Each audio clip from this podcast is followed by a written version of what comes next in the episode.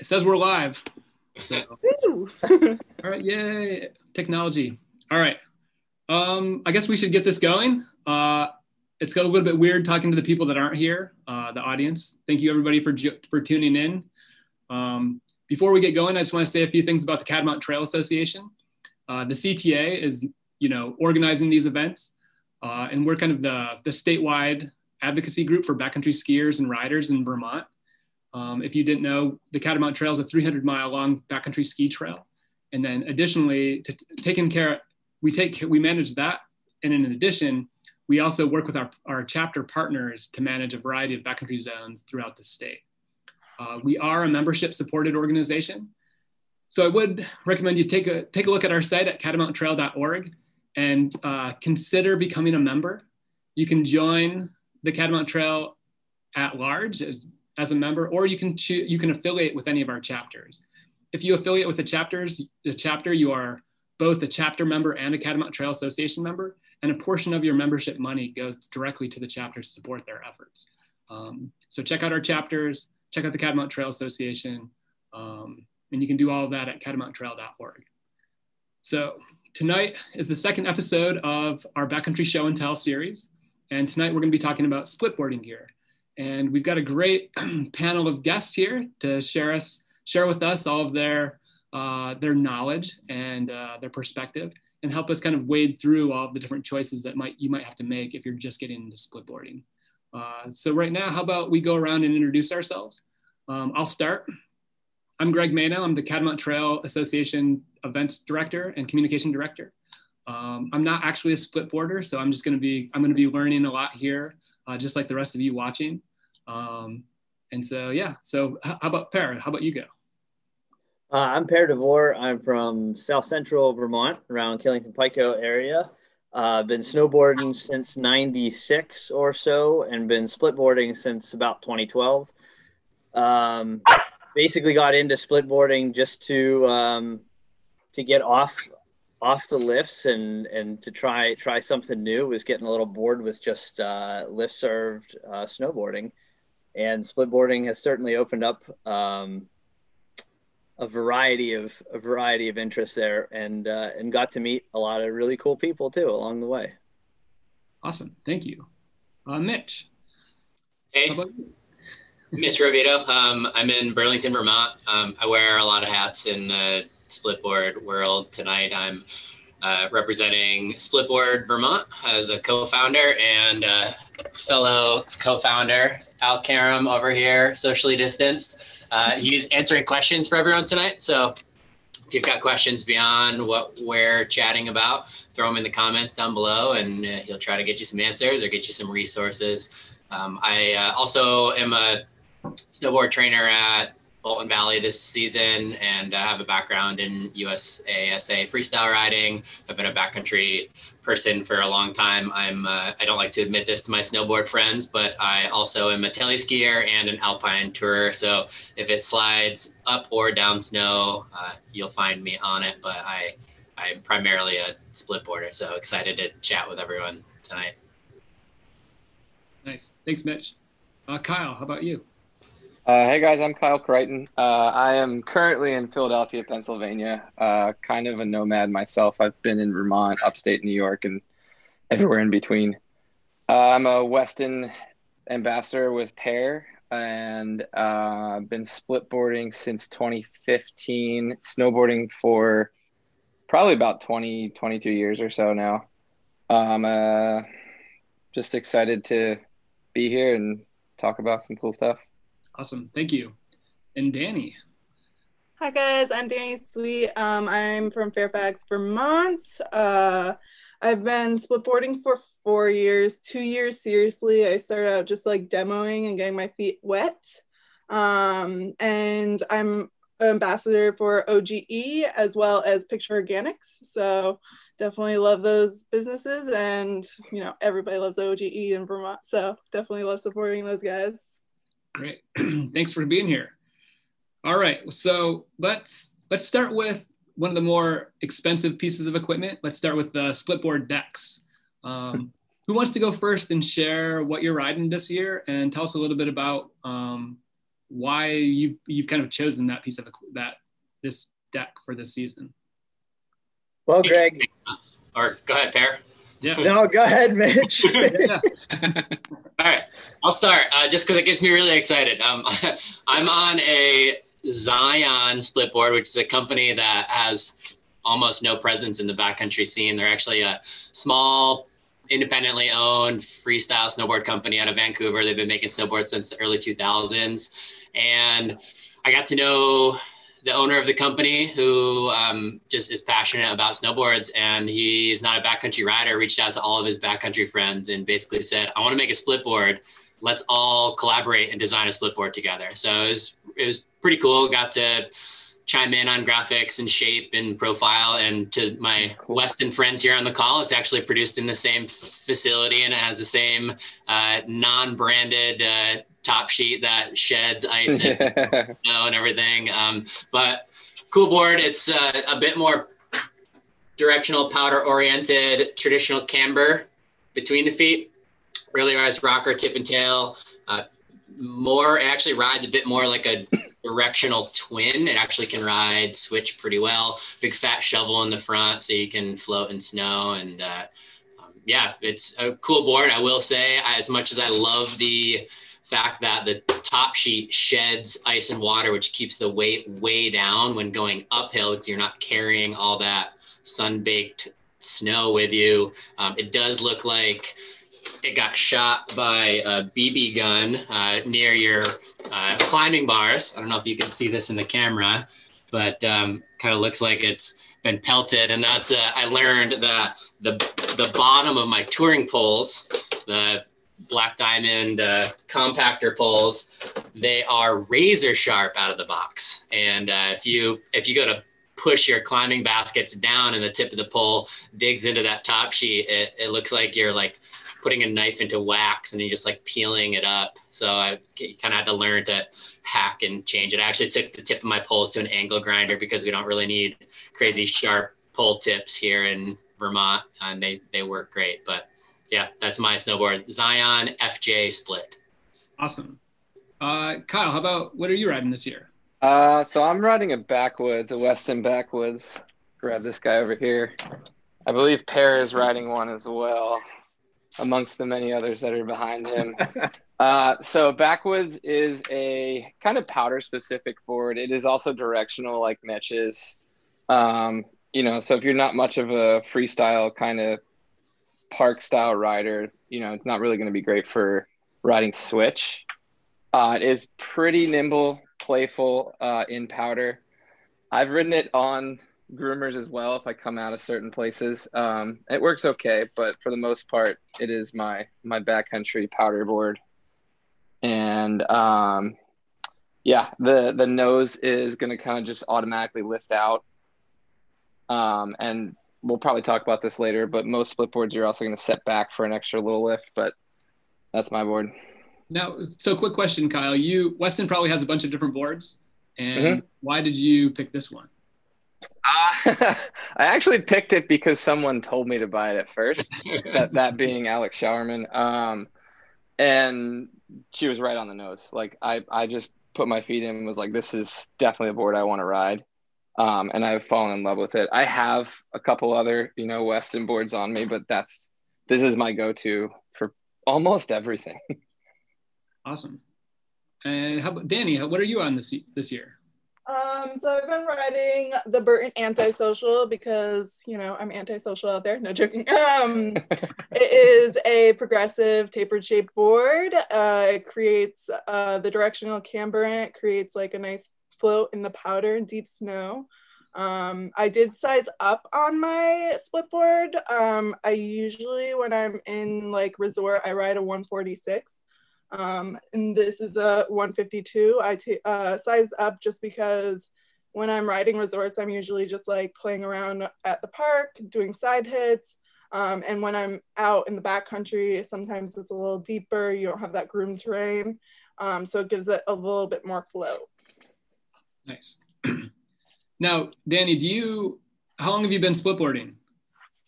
Um, I've been splitboarding for four years, but like seriously for two years. Okay. Um, so I demoed before I actually got my setup. And have you had problems finding uh, boards that are appropriate, the appropriate length for you, or is that, you know, I feel like we've run into at our splitboard festival, we've always run into issues with uh, women that are interested in splitboarding and having an appropriate gear. And it seems like the more and more year after year, shops are getting or uh, manufacturers getting a little bit better about providing this kind of equipment, but it definitely seems like it's one of those things that's a little bit tricky to track down sometimes. Um, yeah, I definitely agree with that. It's definitely one of those items. If you want it, you got to purchase it early. You can't wait on it. Um, luckily, I do have a significant other that works at Burton. Um, so it was a Christmas gift for me. Um, and, you know, it, splitboard gear is expensive. So it's pretty hard to find pretty good deals on splitboards too. And if there's a good deal like on the internet, like Facebook market page or consignment, sure. they go really quick. So definitely want to be quick on the clicking if you want um, gear for the season, especially this season. For sure. And sizing up hasn't been a problem. You've seen, is it, would you say it's been more beneficial for you to size up a little bit than kind of detrimental? Um, yeah, I definitely like even if it's a powder day, like on a resort, I use a different board. Um, so I'll size up, like I have a board that's like specific for powder for resort riding. Um, so I definitely feel more comfortable on a bigger board out in the backcountry than what I would with my smaller board. Um, just because there is a lot of things that grab out grab at you out there versus um, you know on the resort it's like pretty like groomed and like you know you don't have like little things hiding underneath as much um, so it definitely helps me just keep above all of that. Nice. All right, Per, you let's do since you're also a Weston ambassador, um, and it looks like you have a little bit of a quiver of boards behind you. Tell us a little bit about your what's behind what what, you, what what's what's there and where, well, where, do you use, where do you use those? When do you when do you select? When do you grab which board? Well, honestly, Greg, um, I Kyle and I are riding the same uh, Weston Backwoods from I want to say two seasons, three seasons ago. Um, that's my daily driver for sure. Um, I love the wood core. It's just super natural feeling, big nose. Uh, I find that you know I instead of changing out boards, a lot of times I'll slide my stance uh, especially on a powder board, I might slide up to, to the nose a little bit more when I'm on, if I'm going to be railing groomers or ice or something like that, or slide it the whole way back. And then I've got a little bit more float um, up front in the shovel there. um, I, the, the backwoods, I can't say enough about the backwoods. I, I same, same thing with, um, Alex Showerman got me on that board. Uh, you know, it was, it, you, you get into something you like and, and you know you just like it. I got the uh, I got the carbon last year um, from Weston also.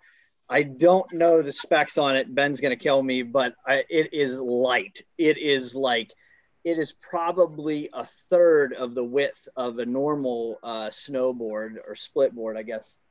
Um, so touring is amazing. You can just blaze up stuff and you don't even feel it on your feet. Um, and then and it's a little bit uh, being you know, not fully carbon. It does have a wood core to it, but uh, having so much more carbon in it, it's a little bit stiffer than your normal wood core board. Um, so I find that it actually does a little bit better on on groomers or icy stuff. It kind of holds a better edge to it. And then I went the whole way over this year, and uh, Weston hooked me up with the 10th Mountain um, the 10th mountain's their big mountain board. Uh, I'm I was finding that the tail one of the one of the things on the backwoods over at Tucks in the spring we'd go over and the tail just wasn't quite giving me as as much uh, camber as I would have liked it. And this 10th mountain is is all there. It's uh, all these boards are early rise rocker, camber underfoot uh, I think that that's a huge game changer. You know, coming from a kid that grew up on an original sin that had that much camber to it, um, and uh, and this early rise rocker is just it's it's a game changer. You're able to, uh, you know, to carve a little bit easier. You can move the board uh, just that much easier over the shovel. I find. Nice. Um, so I pulled up the catalog for uh, the carbon just to because that is actually a pretty good thing to show to people. So to compare the regular backwoods to the carbon, so a 152 backwoods is about 5.74 pounds, and a carbon is just about a pound lighter. Nice. Uh, which really, and we'll probably talk about traveling the backcountry. That makes a hell of a lot of difference. For sure. so, so I have a quick question for you guys. So, uh, split board setups are pretty expensive. is it would is it possible for somebody to get a splitboard setup and run it at the resort and in the backcountry? I would think so. I I definitely when I when I got my first uh, board, which was a beat demo that I had bought for way too much money, I rode it on the lift all the time. First, because I was super proud that I had a split board in southwestern Pennsylvania, because who else had one of those? But uh, I wanted to dial in the setup, and that was one of the easiest ways for me to dial in that setup is just to make a bunch of lift laps and then i was yeah. I, I was moving you know moving my feet around in between stuff to really dial it in that way you're not you know in the back of bolton uh, bolton valley somewhere trying to get screws you know on a 30 degree day or something. Sure. And, and, when, you, and when you were on it was it problematic? Did you notice any like per- major performance differences between like a solid board? I, I mean, find i think was it was it acceptable? I think that it's more than acceptable. I think that you've got a stiffer board because of uh, you've got inside edges on these guys, and the way that your bindings lock it together. I'm riding Spark R and D's, and I saw Mitch is riding Karakorams. The bindings it, it kind of locks the two halves together more. You've got a bunch of levers and stuff in there as well, yeah. but uh, yeah, I I think it's I think it's just as just as much a little bit heavier for sure. But yeah, the engineering on these boards is getting better and better every year to the point where they're riding almost one to one to solids. Sure. There, there are some things that um, I feel like when you ride resort. Oh, sorry, Greg, did I cut you off? Yeah, I was gonna say I was gonna ask you and Danny to weigh in as well. Yeah, I, so there's a couple things that I've noticed, whether it's like my own experience or with in my own split community, and that is when riding resort with these boards, you might actually experience some issues that you won't experience much in the backcountry. Notably, if you don't have Spark or Karakoram that really like suck the board together, there's this noticeable. I'm going to take my binding up just to show it. As you're in in some sort of turn, you can get some flex in this direction. I don't know if you can see that inside edge moving mm-hmm. out. And a lot of that happens when the board is in that twist performance as kind of that front foot is engaging in the turn, the board twists and those two little edges can separate. And in the backcountry, rarely are you in such firm snow on a low edge angle that that would ever be an issue. But you may actually see people out there in the backcountry on the resort especially if they're on a Voile puck system, they're running a, a, pin that runs through the whole width of the board to create yeah. torsional stabilization so that doesn't happen. But that also, you know, there's a lot of people can break that apart about actual like riding technique and everything on, on where that can happen. But I've noticed that. So it's something just to, to be aware of if you are riding resort and you're really getting into those tighter radius turns where you're on a, a, bit of a lower edge angle where you've got a lot of pressure, a lot of twist, you might see that happen. Um, something else I will add that's sweet about riding resort uh, to what Per was saying about just dialing in your equipment, you can like play with your equipment too. Learn how your board rides switch, learn how your board mm-hmm. like split it in half and go ride the little mini tow rope and like learn how to use an edge in a split ski. Like the when the board is split in half, it is not designed to go downhill with any sort of like intentional design but there's situations where you have to split ski or and it's it's fun to prepare to know how to do that. I remember at splitboard festival a couple years ago um, you know we did a little mini split race which has happened you know pretty much every year but there was a section of that race where like take your skins off and split ski and it was hilarious and fun but also like what a good way to practice laps on that just on a you know crappy snow condition day get out to the resort or even skin and just mess around with uh, dropping a knee not dropping a knee skating and it's a good way to just figure it all out so you're ready in the backcountry I got to interject. I got to tell Greg, I have I have split skied a ton of the Catamount Trail, and I prefer to do it with with skins on over no skins every Right. time. Yeah. Hey, Danny, do you have uh, anything to add to the resort versus backcountry discussion? Yeah, sure. Um, personally, I really think it depends on what style of riding you're riding on the resort.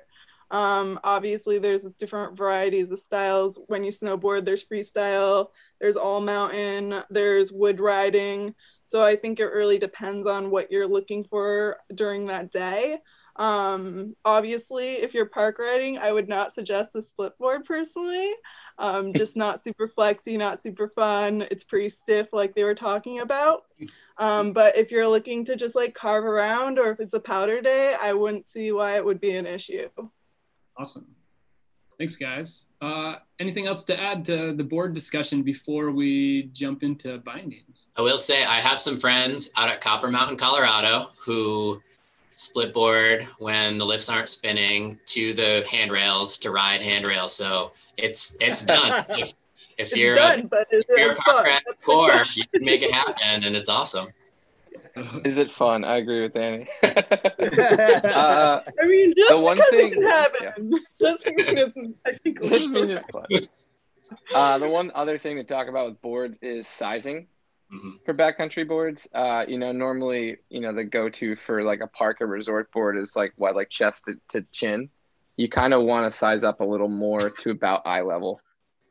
Um, and that's just for travel. Um, I forget what I recommended is at, at West. I think it's like two to five centimeters above is what they go for, but it, the it's also assumption, preference. and the assumption is that's because if you're in the backcountry, you're more you're wider open terrain, hopefully softer terrain. Yeah. You want that My- flotation and that support that you're going to get from a bigger board. The thing Yeah. that scares me about that though is that you get on something out there that you're not normally riding every day and it's a you know it, it could be a detriment if if you get too sized up i i've kept everything pretty much you know between a between a few centimeters basically you know you can jump around here here and there a little bit but i Hmm. probably personally i like to keep everything kind of about the same So so a little bit of extra length is good, but don't get crazy. yeah All right. preference. Greg, I, I've got another question that's related to boards that might help uh, transition into uh, bindings and, and uphill and everything. And Sure.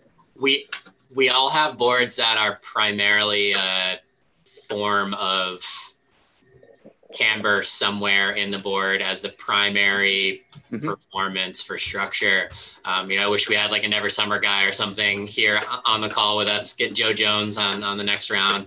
Um, so I, I like I ride a hybrid rocker a lot on the resort. I ride a Never Summer, and I have seen and, and had instances where people have had some sort of rocker between the feet when skinning right behind the binding, and it decreases performance of skinning because you don't have that camber zone flattening out while you're going uphill to create contact. Um, Per, Kyle, do either of you have any stats from the Weston crew that have maybe looked at that and talked about skinning efficiencies with board actual like profile? I'm pretty positive our board, almost all our, I think all our boards are camber. Um, but I believe we've talked about it just amongst friends that any sort of other style, like you said, like contact is key. And having that rocker profile, you're not going to have that flat contact in the middle. I had a I had a Rome white room years ago that I had for literally like a month, and I had that problem. It was like more of a flat camber underfoot, Mm. um, and and I rode it during Stella, which, as we all remember, it didn't matter what you were on as long as you were floating that. But uh, skinning up was it was not that much fun. Yeah. You and and the camber kind of gives you the pop too into your next step. Like it kind of steps, you know, into your next. Yeah. We'll have to rely on some comments from some uh, old Yeah. school telemark or AT people with double camber skis who know a little bit more about the technical side of that to Yep. let us know. Cool. All right. Well, let's let's move on into bindings. so, Danny, what are what bindings are you running this year for on your board? Um, I am running the Hitchhikers from Burton, um, but they use pretty much the Tesla like technology, so they're very similar to the Teslas. Um, one thing about Burton's Hitchhikers that I'm really happy I waited on, um, they use the pin for the the like toe connector, and now they use the pin-free technology, which is oh my gosh, way better. Because I tried mm. demoing them and they had the one where you shoved it through and it would get stuck. And when you're transitioning, it was just such a pain. But now the hitchhikers have, they've definitely improved the techno- technology to make the transitions a little bit more seamless. Nice. So the pin, and, and when you refer to the pin, you're referring to like a, a separate piece that slides in and slides out. And so you have, uh, there's a part you could potentially drop in the snow. Um, usually I had like a wire that connected it to the board so you wouldn't like lose it. Um, but yeah, no. And then the binding overall, um, the you know they use the cradle, um, the cradle. Why can't I'm freezing up right now? Um, and I can't talk. Um, but yeah, they use that technology. It's super lightweight. It's you. They do the 3D printer um, for the straps. God, couldn't think of a strap. Um, but yeah, so it makes it super lightweight and it molds to your foot and is super comfortable. Awesome. Thanks. Uh, Mitch, what are you running this year? Meet myself here. Uh, I'm on Karakoram Prime SLs from 2018. Um, I was shopping around. I used to have the Voile DIY kit, then upgraded to the the light rail, the like it's basically the same kit. You still uses the pin, um, and that was that was great. It serves a, a purpose. The the plates are and pins are a great way to get in. Use an old pair of bindings. Use bindings you're comfortable with, you're used to, and put them on a board that's new. Um, but then shopped around a lot and ended up going with Karakoram for a couple of reasons. Um, one of them being, at the time, Karakoram was the only one doing this. Your high back adjustment you can turn off that high back. So when you're going uphill, you're not getting the top of your high back jamming into the back of your calf the whole time. And I noticed that a lot of my friends on the hitchhikers, though the system with the, the pinless toe I really liked. Um, I, I, ended up going with this. There's that piece. Um, I forget what this is called. Um, one of you Weston guys might know, but there's this additional piece that connects to your ankle strap to the high back and you can flip this lever and it tightens it up and it creates some torsional stiffness when you're yeah. side hilling. As someone who tele skis alpine tours, anytime I get on my split board and I needed to side hill and follow a skin track that is also the downhill where it gets skied off or ridden off, and it's just this you can't get any grip. Your edges really don't do much. Your skins don't do much. You really have to kind of get technical in there. It really does a lot of work on a, on the longer days, like on the Catamount Trail between the Bryant Camp and Nebraska Notch on the Bolton Trapp Trail. Like there's a lot of times where you're just on that same double fall line the whole time and it gets old fast and this creates a little bit of that stiffness, which is nice. And then the last piece that I really liked is that Karakoram's active joining technology, which is you can see those pins in the back sliding out so that connects on the base plate and really sucks the board together, uh, which works really well for me. Quick transitions, really easy, holds everything together. And I also use Karakoram for my resort board. I use the Connect system, which uses the same base plate. So you can take one binding, swap it from board to board. So whenever I'm traveling, which I do a lot with uh, with one of my industry roles. It's just nice to be able to bring split board, resort board, powder board, and just bring my split board bindings to not haul a bunch of things, especially like flying on a plane. You can stack boards, throw just one pair of bindings in there, and then just whatever conditions, whatever you're doing for the day, throw that binding on there. So a lot of convenience for me. The uh, the strap system you have, I think it was called Flex Lock. Flex Lock, that's it. Yep.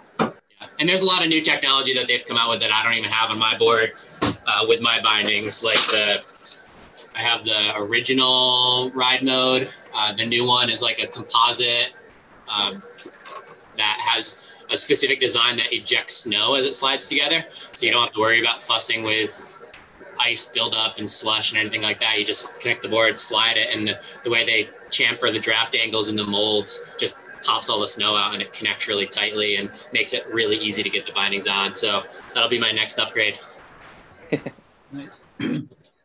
Kyle, what are what are you sporting this year? Oh, I'm such a bad example. I haven't updated my bindings in probably four years. Um, I have the Voile speed rails, so they're the step up from the light rails. Uh, the light rails were the ones with the pins, and they swapped them out. I'll pull one off for you. Um, they swapped them out for hooks. You can see those hooks. So those hooks will go into your touring bracket. Um, they do fit onto the spark pucks, so they are the same uh, ride mode. Um, but otherwise, they do the trick. They're not the flashiest. They're not the greatest. They have pretty decent reviews. I'm not a picky rider, so until these break, these are kind of my my go-to. Uh, they did. I did lose a high back, and luckily enough, I found an extra and fixed it. Nice. and Per, what are you what are you riding this year for bindings? Uh, Spark R and D is. Uh, I've been on Sparks since since 2011. Uh, was on their burners with the pins. Uh, this is the Surge. It's probably two years old, 2018, 2019. Um, same same um, concept as the Burton Hitchhikers, I believe, with the can't remember the name for that, uh, but it's a pinless system, uh, and it is super slick. Just slide it onto the board. And then Mitch was saying about um, about the Karakorams. Spark went a little bit further, and you have a high back lever here, and you can flip it the whole way up, and then the high back actually goes back over center a couple degrees. Um, so when you're uh, when you're striding it out in the skin track, you really it it it's so beneficial to be able to not have that um, not have that high back jamming up in the back of your ankle. Uh, the other thing I love about these guys are the straps. I, the Spark R&D proprietary. I can't remember the name of the straps, but uh, pillow line straps, something like that. They are. Yeah, you're right. Pillow line. Is that what it is, Kyle? Yeah. They're absolutely the most comfortable straps uh, that I've ever used. I my feet are always going to sleep. I'm always cranking down on the, my bindings as uh, as hard as I can, so that I've got you know complete control over the over the board, and and these guys just make it make it really comfortable. Nice. so, for somebody that's getting into split boarding, these bindings are all great, but like, what do you need? Like, so you need to buy a board you need to buy some bindings. Is there other stuff you need to make the bindings work with a board? Like, what does that system look like? what are some considerations somebody will need to make if they're kind of like looking to put together a package? Well, you've also got to have you have to have mounting hardware too, Greg. Um, yeah. And and the basic what I, have been running forever is just the standard Voile pucks. Pick them up for like sixty bucks. Uh, they're plastic. I've never had an issue. I, I split board over 100 days every year, and I am I do not take care of my stuff, and I've I've had zero issues with this. Um, and then you've got the uh, you've got your touring brackets. So that's just this little guy right here, and this is basically um, like a a pad, riser. you know. Yeah. So then it just slips right into there and then that's all you need. Oh wait, can someone show if you're on steeper terrain since you have your bindings right there, the feature of having the incline like yeah, your, have... your heel riser. Oh yeah. Yeah, your riser. So Just so people can see that. So I don't know if you can see or not, but there's a little lever right here, right there. And when you're skinning on steeper terrain, you just pop that lever down. And you've got two choices. Uh, you've got kind of like a, um, a mid angle and then what we always call our high heels when you crank them up like that. So, so you can be walking rocking those stilettos. it's it's the greatest thing ever. It really is. So it, it it you know it takes that much.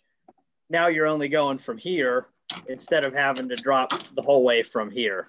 It just here it your bindings have the uh your bindings have the whammy bar on it, right? They do. Yes, you can grab yeah. it with a basket with your ski poles in your basket and uh, make sure you file file down those uh, ski poles. I guess they're pretty sharp. nice. So you need so you need a board, you need your bindings, and you need your mounting hardware. and are there different types of mounting hardware out there that people would be considering? And so, yeah, and that's one one like uh, reason to buy new. Also, is that if you buy a new binding, almost every manufacturer delivers your mounting hardware and all of those pieces with the kit. So it's something to be aware of if you are buying buying secondhand. A lot of people will sell just the split board without the hardware, or just a split board with the pucks or the connecting hardware and not the binding. So be mindful if you buy a board that has a Voile puck system on it and you really want Karakoram or Spark bindings, I, make sure the, the model of bindings matches up with the pucks or the mounting hardware that you have. And you can upgrade a lot of them. You can buy individual components from the manufacturers, mm-hmm. and you can also change out for um, different parts of that hardware, like there's different types of joining clips here. You know, this is yeah. one that has a little hinging piece. Some boards, they're just the yin yang clips, or they just hook together. The yep. tip clips. This one's a pretty basic Karakoram one that just snaps on. Spark makes an awesome one that has a little like movement lever on it that, or there's like multiple points that create an even more firm joint. So lots of customization, but definitely something to be mindful of. Cool. Yeah, there's there's multiple. So Spark Spark and Voile will fit the same puck system. So if you have Voile bindings, they'll fit on Spark pucks or Voile pucks, and vice versa. Union is another company we didn't talk about. Uh, they have their own system, which I believe is sort of like a weird circular lock-in system, similar-ish to Karakoram, just not as well manufactured because Karakoram is built by a, a rocket scientist. Um, and then there's uh, I mentioned. So Spark, Karakoram, Union. Oh, there's Phantom. So Phantom is a hard boot set setup, so similar to skiing. I don't have any experience with it other than knowing that it's hard boot and it should lock in similar to skis, but that's about my knowledge of it. A lot of them use the like free pivot pins, like Alpine Touring, uh, where the hard boot has integrated inserts that allows you to to frictionless. Yeah tour. You have a pin to another... like a, a Dynafit style toe piece that you're clipping. Exactly. Into. Yeah, it's like that's mounted to the board, and then you take the boot off, and then there's a different system that allows it to to lock into the actual board and connect it. I'm not a hard boot split boarder. I, I don't know the ins and outs of that, but I, I have seen it, and it's some pretty cool technology. Yeah. Well, maybe we don't need to delve into all the compatibility issues tonight, but maybe splitboardvt.com yeah. could uh, maybe that's a, a future article that we could yeah. we could go up on the site. Yeah. Um, I did have you mentioned the clips on your board, and there's a question in the chat about active or passive clips. Is it you guys have a preference for one or the other, or pros and cons? Um, active for sure. Assume active is like the locking setup, right? I, so. I, would, I would, I would agree with.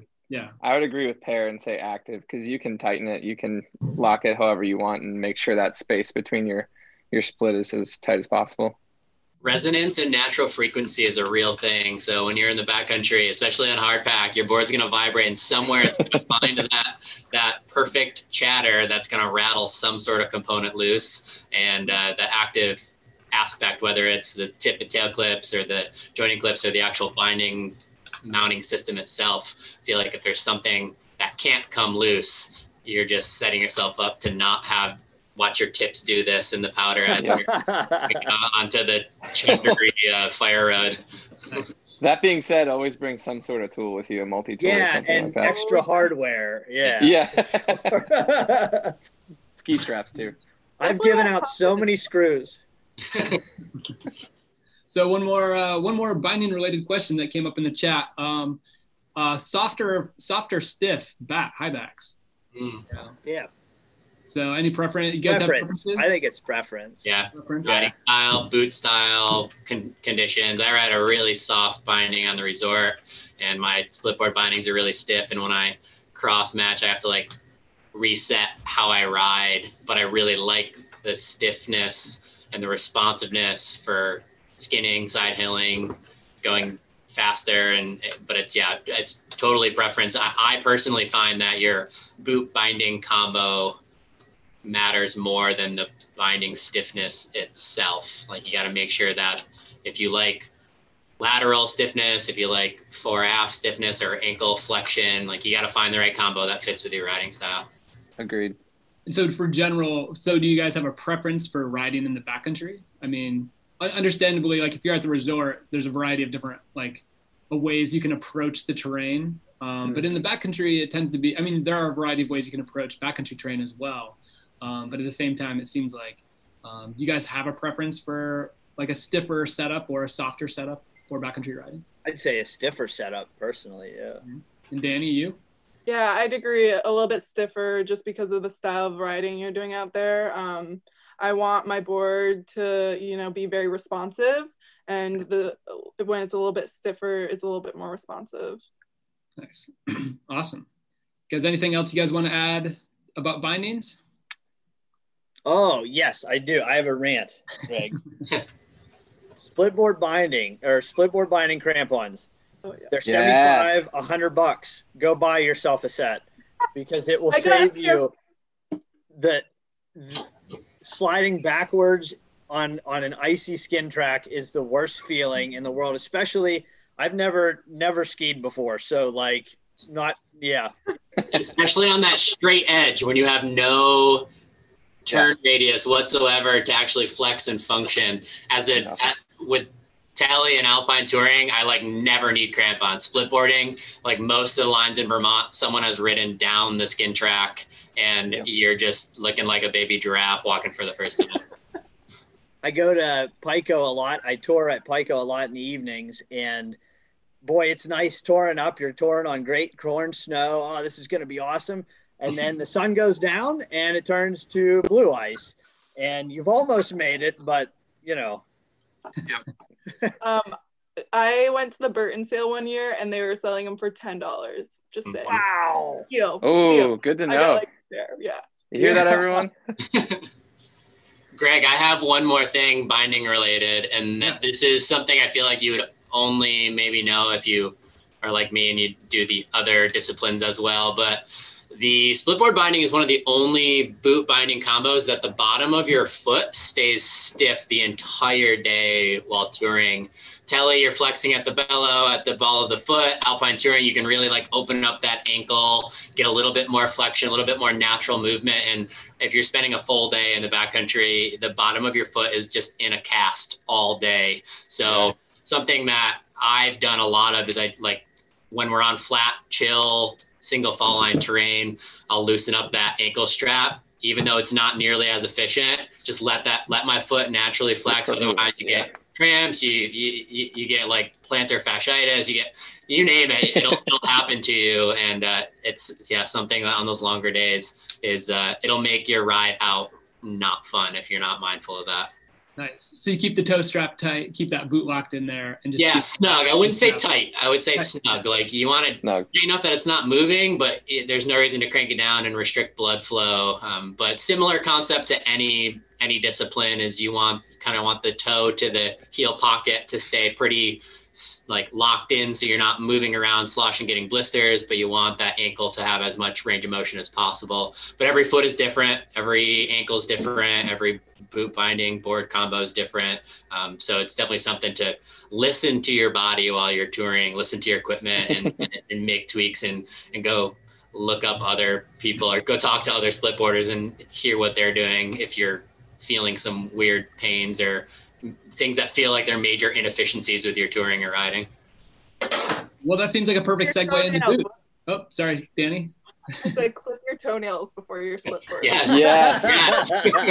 Totally. I have You made that mistake. seem Well, I was gonna say that makes a perfect. It seems like a perfect segue into boots. You know, we're talking Yeah. about ankle mobility and uh, whatnot. So uh, let's go around and see what you guys are riding for boots. Uh, Danny, do you want to start us off?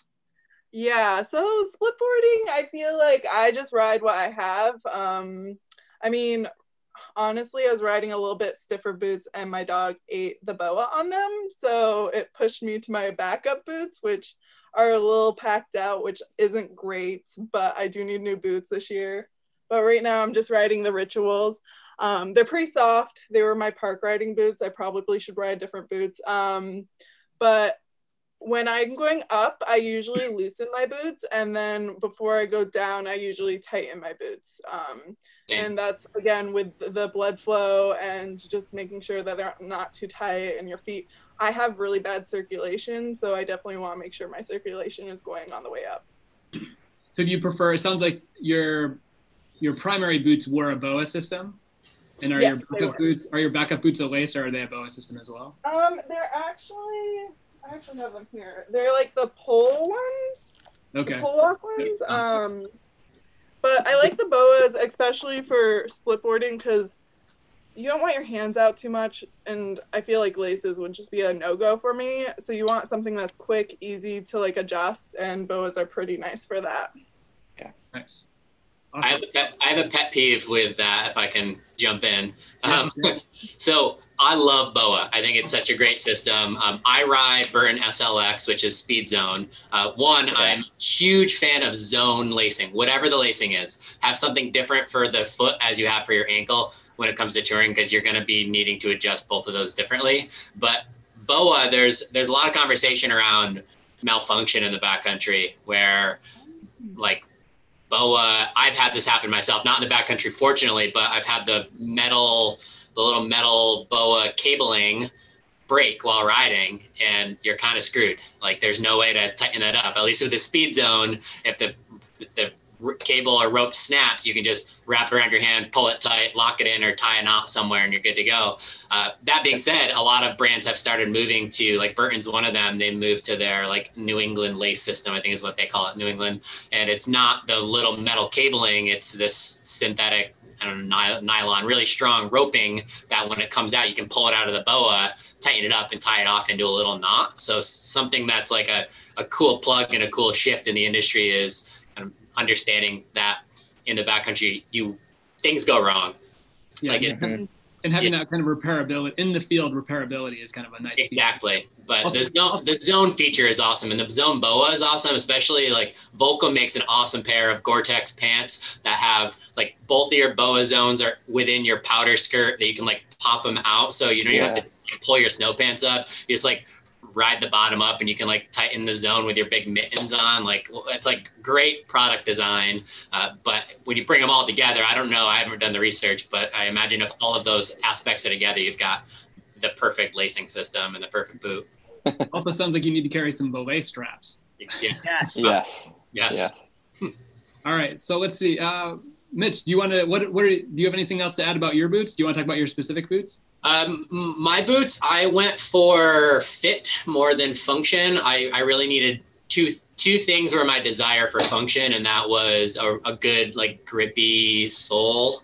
Uh, didn't matter what the brand was. I just wanted some sort of rubber that will hold up and will stick to rocks on the Yeah. spring days and early season, and um, and the zone lacing system. But for me, I actually have a lot of foot and ankle issues, major injuries, surgeries, different things in, in my past. So I, I need a, a wide toe box and a tight heel, uh, kind of like that. I need my toes to be able to splay. As soon as they get cramped together, I lose circulation. I get metatarsal issues, plantar fasciitis, and I found the Burton SLX naturally is a tight heel, wide toe box, and they have, I think Burton calls it footprint reduction technology, um, but it basically just shrinks the toe to heel difference and allows it to taper up. And for me, that's awesome. I, I wear a size 11, which is not demanding of a wide board, but I ride wide boards because I, I get really high edge angles and do a lot of carving when I'm back on the resort, when I'm like coming out of Bolton Valley or something. And having a stubbier boot that still has everything I need gives me more effective edge angle. And uh, that's, that was huge for me. Nice. Kyle, what are you? What are you riding this year? Uh, I have the Deeluxe Summits, which are like the step up above the Deeluxe Sparks, I believe, are the other ones. They're Vibram soles, so same with Mitch, like a grippy sole for those spring days. Like if you're, you know, I know this is CTA, but if you're going to Tuckerman Ravine or anything like that in the spring and you're hiking up, they're really great for that. Um, along with the fast lace system that Danny and Mitch were talking about, like I also have it's like two lace systems on either side and also a heel support boa so i can tighten and loosen that depending on how i'm feeling if my foot is you know asleep or just need to get more comfort or need it to be tighter for for touring.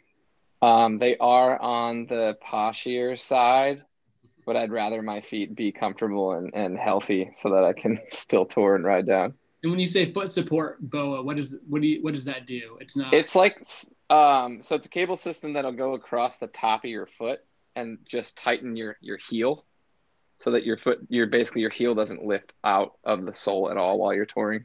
Nice. So drag it kind of sucks your heel in a little bit Mhm. without separate from like your your lower foot and uh, lower leg lacing. Yeah.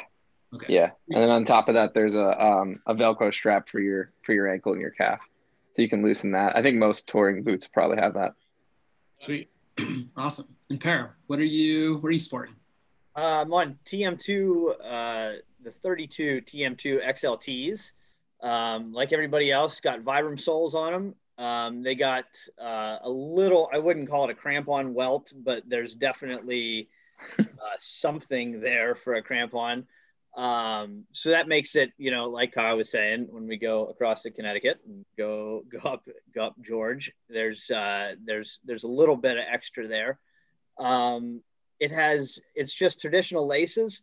Um, I'm kind of I'm of the opinion I, I do have another pair of uh, boots, uh, the T Rice Pros from a couple years ago that have the dual BOA system. I just I I've had a lot of things go wrong in the backcountry. You know, just gear wise, stuff breaks. It gets cold. Um, this I just I carry an extra uh, bit of paracord with me, and I could make up another pair of laces, no problem. They have intuition liners, which are custom moldable, and I really think that's why I get away with a lot. Um, they're those intuition liners are awesome. They keep your feet warm, um, and they're they're just perfectly molded uh, to my feet. I use custom uh, footbeds from Boot Dock too with those guys, which uh, which help me edge to edge. Honestly, the, the custom custom insoles. Awesome. So any what any other considerations? It seems like we've covered a lot with the boots, but like when you guys look for boots, is there are there any major major differences when you're considering like a boot for inbounds use versus uh, resort use? I like a, I mean, I like a stiffer boot Yep. for Yeah. all my riding, so that's kind of what I was looking for. And uh, and and for splitting, definitely, it seems like everybody across the board is is trending more towards a stiffer boot, and that's that's what the that's what the TM2 XLTs are. Sweet. The boot in the uh, the heel cup in your bindings. That's also something to be mindful of. I've seen a lot of this. You know where where your boot sits in the metal cup. Yeah. Different brands are are more or less compatible. They all work with everything, but I've seen a lot of like a freestyle, softer, lower entry price point boot. That's a great boot for riding resort and regular binding. When you're touring and your heel is doing this all day on the metal, it just it acts like sandpaper and it just grinds away that foam or that rubber. So uh, a lot of the touring boots have have been over the past three four years have been designed with the the the sole, the rubber on the sole, kind of curling up over the heel, part way up where the kind of the Achilles uh, part of your your boot is, so that that rubbing doesn't really happen as bad. And like Mitch was like Mitch was saying, I think you know lower whatever you got to do to get out there, you know. But once you're trying to refine refine things, you're probably looking at that top tier boot as opposed to the you know the 150 model, 150 dollar model. You're really going to find yourself, unfortunately, I hate to say this number out loud, like the $400 model, you know, the pro model. Yeah. You'll get more. You'll get more days out of them too, though. So.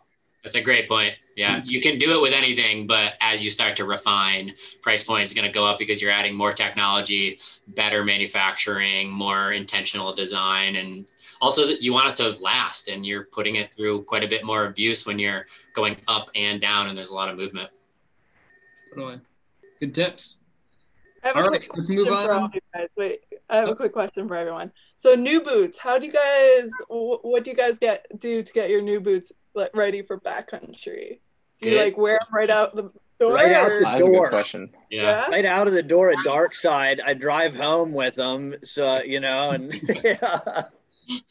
I found a really great. So I get blisters no matter what. I'm, I mean, I wore the same boots for three seasons. My first, my first tour, I will get blisters. I like during the season, I wear a, a, a small sock, but I, I like I have so many sports and my feet just like get used to them. Like right now, my feet are so used to my Ride Concepts mountain bike flats, and then uh, by the time I start riding, uh, snowboarding, it's like it's gonna wear, it's gonna get used to that, and then I'm gonna start tallying more, and same thing. So I found um, I used to just pad myself on that first tour and it, it has worked. I just used like regular moleskin or, or just regular band-aids or something like that. Lots of different hacks that people use. Some people say use two pairs of socks. So one sock is riding on the other sock. Uh, for me, there's, I don't know what it's called, but it's like every drugstore carries it. It's this little plastic clamshell package that has these little blister pads that just you stick onto the zones that cause blisters and i know exactly where those spots are and for the first like three or four tours. I throw them on i throw my regular socks on i go and just make sure i'm going for a short skin. It's like not going for more than you know maybe 45 minutes up and then back down and, and let everything wear. That's my issue. That's how i break in new boots. Either each season or brand new boots is like pad the pad the zones i know about and just get my skin raw. Well, the the pads, the blister pads are the Compeed ones, I, I believe. Yeah, then, that sounds right. Yeah. Band Aid makes them. Those are those are really good to have in your repair kit because like nothing mm. ruins nothing ruins a tour or ruins a, a group's day rather than like somebody with a blister. I've gone through most of those by lending them to the friends I tour with. They're like they're like excited to go out. We get going out and 10 minutes in, they're like, My foot's really hot. And I'm like, all right, strip your boot now. Let's try it off and get one of those pads on there and it saves the tour. Totally. I mean, I as a I I've run into I've had blister problems in the past. I started wearing uh, a liner sock, a specific mm. like yeah. super thin uh, yeah. polyester liner sock, and that that over like as long as your socks are sized properly, like that thing, that's totally gotten rid of any blister issues I've had. So that's been, uh, I got through 20,000 feet last year without a problem. Yeah. So, nice. Um, there's how, that, that's, that's, I've got another question about boots. Like, what, is there a difference between how you size a boot for backcountry, uh, for splitboarding versus the resort? I, so. I don't think so. No. All right. No. All right.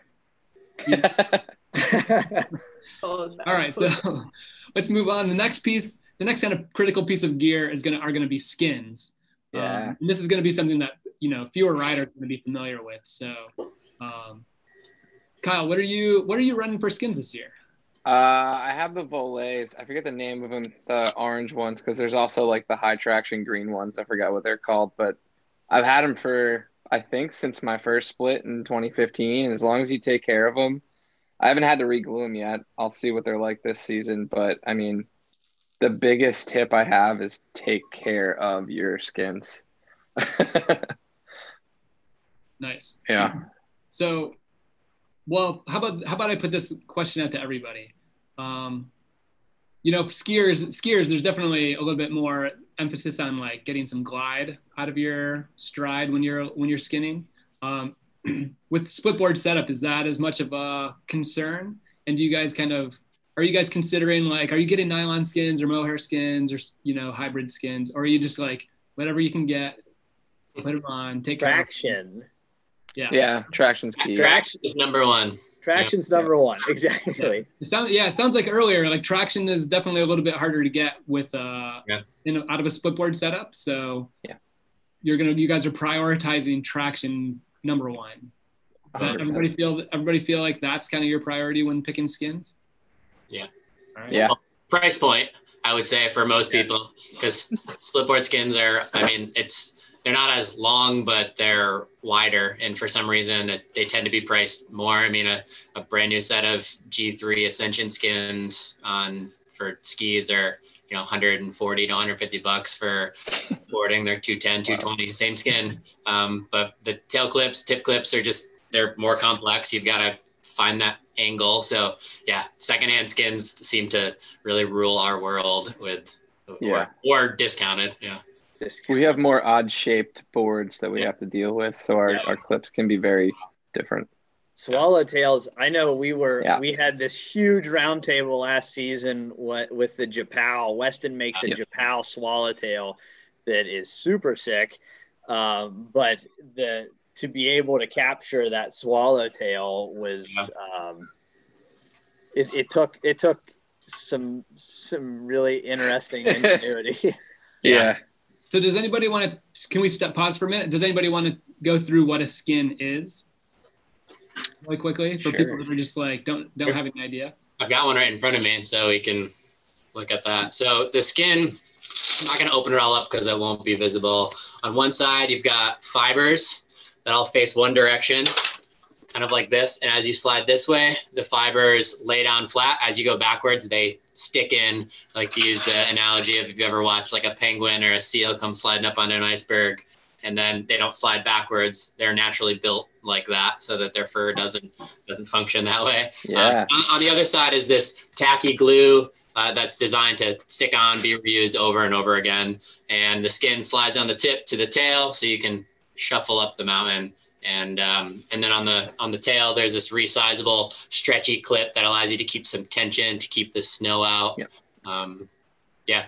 Uh, anyone want to add to that? Uh, it's pretty big. Uh, just they're direct. As Mitch said, just remember they're directional. You put them on the wrong way, and you're gonna have a hard time. I did that. We always- time. I did too. We always get one at Split Fest. Oh, yeah. yeah. And there, and I imagine since the since the skis aren't symmetrical, there are there's a right and a left as well. Yeah. You gotta make sure you get them on. And I've been split boarding for a decade and I still draw this on every one of my skins. I don't know if you can see it with the lighting. I've oh, got Oh, a yep. window that Oh, let, yeah, yeah, yeah. it up to say this is the flat side, that's the round Nice. side. Because I'll just, especially in the backcountry when you're you're in flow state and your brain isn't intellectually like ticking, you're just like go go go, and your your body's feeling it. You don't want to slow that down and then try to do math on what skin goes on what side. Mitch, Um, I actually I put a Grateful Dead "Steal Your Face" on all my all my tips of my split boards when I first started because you. How many times you put that together backwards, Right, uh, right. and the rest of your friends are like, "Well, Yeah. You're like taking it apart, replaying it together. Uh, Also, trimming is another thing. Sorry, Danny, Yeah. go ahead. um so when you're putting your split board down on the ground too you want to actually go the opposite direction for going up i don't think we mentioned that with the board We didn't. No. which is kind of important Yeah. um, Yeah, you've got the you got this hardware sticking out, and if you're sliding up the hill like this, you're catching the hardware, you're catching your bindings. So once you put it down, reverse it, so you've got these nice smooth sides that you're not going to Yeah, bust all your expensive equipment. agreed. I think my favorite uh, my favorite skin tip is when you're out there and you're doing multiple laps, put them in your jacket in between laps. Uh, you put them in your backpack and make a run, and you're super stoked. And you get down to the bottom, and your glue's not sticky anymore. Yep. And now you get to skin up the hill uh, without sticky glue, which sucks. So, gets still packed in This is my um, this is my lifesaver for split boarding. It's an MSR camping like pots and pans cleaner, a little scrubber brush, a little Ooh. scraper on it. And I saw I forget where it was. Someone I don't know if it was like Cody Townsend or someone like pulled this out and was like, "This is like key." And I got one of these. They're like four bucks at OGE. They're super easy to find. You take your the bottom of your board, scrape all the snow off, use the brush to get all the anything out of your bindings. Same thing if you get snow on your skins, you just slide it down and it just takes all the snow out of your skins. It's like the best best little like piece of equipment I carry on me. Awesome tip. if you get snow on your skins and you don't have Mitch's fancy brush, I always recommend. yep, exactly. Put it up against your leg and, Yeah. and start Yeah. Put them right behind your butt and just like Yeah, shimmy that on your butt. It takes all the snow a off. your buddy. Yeah. Yeah, I mean, I've seen people scrape the edge of their board as well with their skin and pull snow off. Same as skis. Yeah. There's tons of solutions. Totally. So there's a couple questions coming up in the in the chat. Uh, what about skin savers? Do you guys uh, what what is there is there? Do you take them with you? Oh yeah. And this just so everybody knows, a skin saver is uh this kind of mesh material that goes in between your skins. Uh, what do you guys? What what are your feelings on those? I put them. Uh, I I put them on if I'm not going at you know like so. It's been a slow start to the season.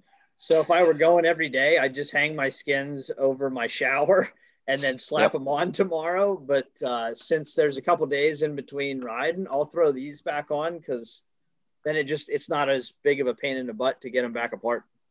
Yeah. So so necessary storage solution. You put them on when you're storing them for an extended period of time. Yeah. Mhm. Doesn't hurt. Leave, Stay at home. leave them at home. Yeah.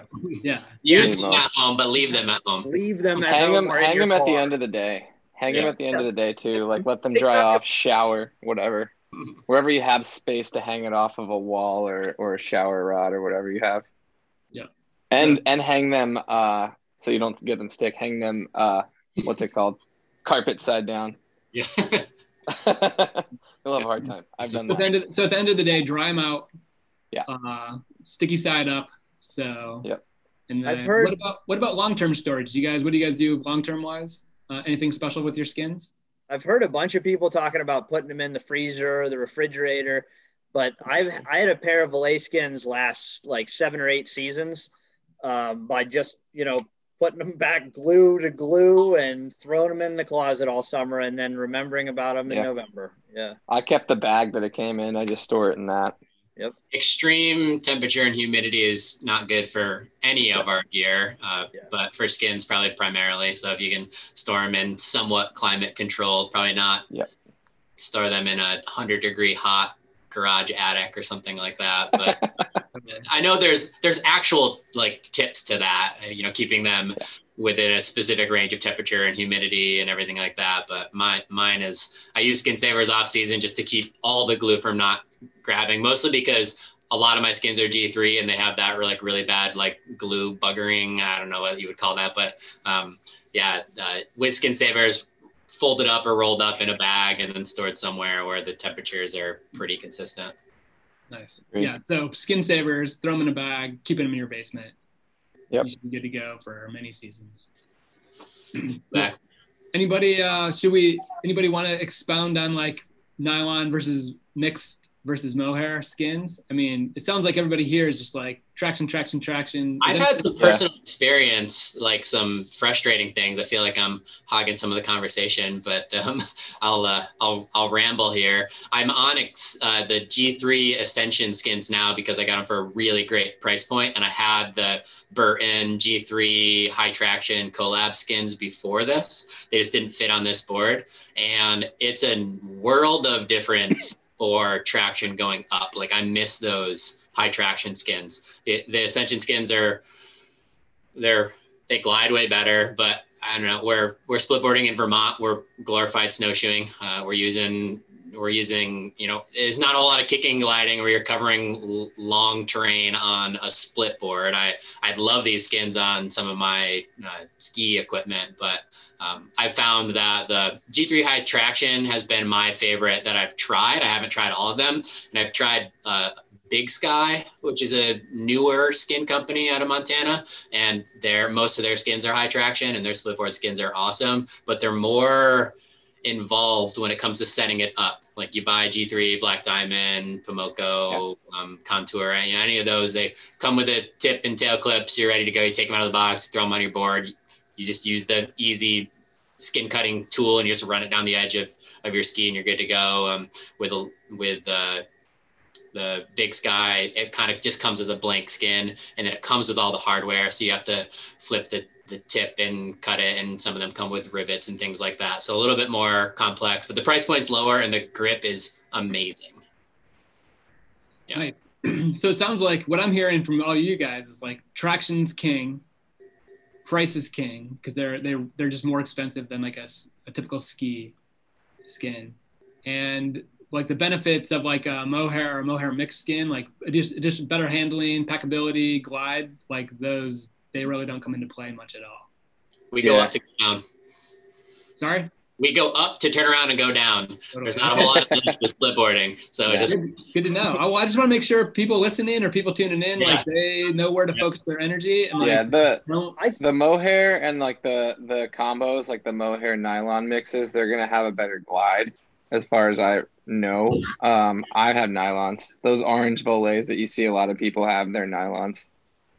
Well, it sounds like you guys. It sounds like tractions can be an issue, and so anything that produces track gives you a better, more traction, is kind of like what you guys. You know, it makes your it, it improves your experience, and so traction improves your experience more than glide does. So it sounds like that's where people should be focusing.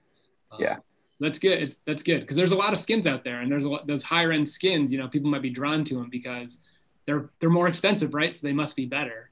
And so it's it's just The good to know that none of nobody here really feels that, that that pressure to go with a higher end skin or a more expensive skin.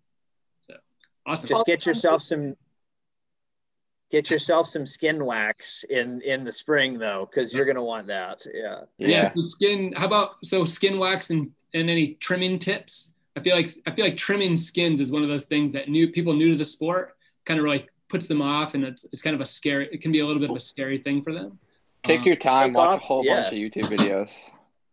And only Just take really off a little bit at a time.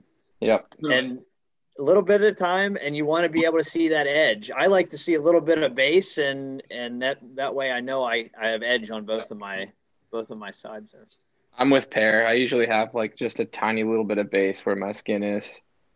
And have you have any of you guys used like the G3 trim tool?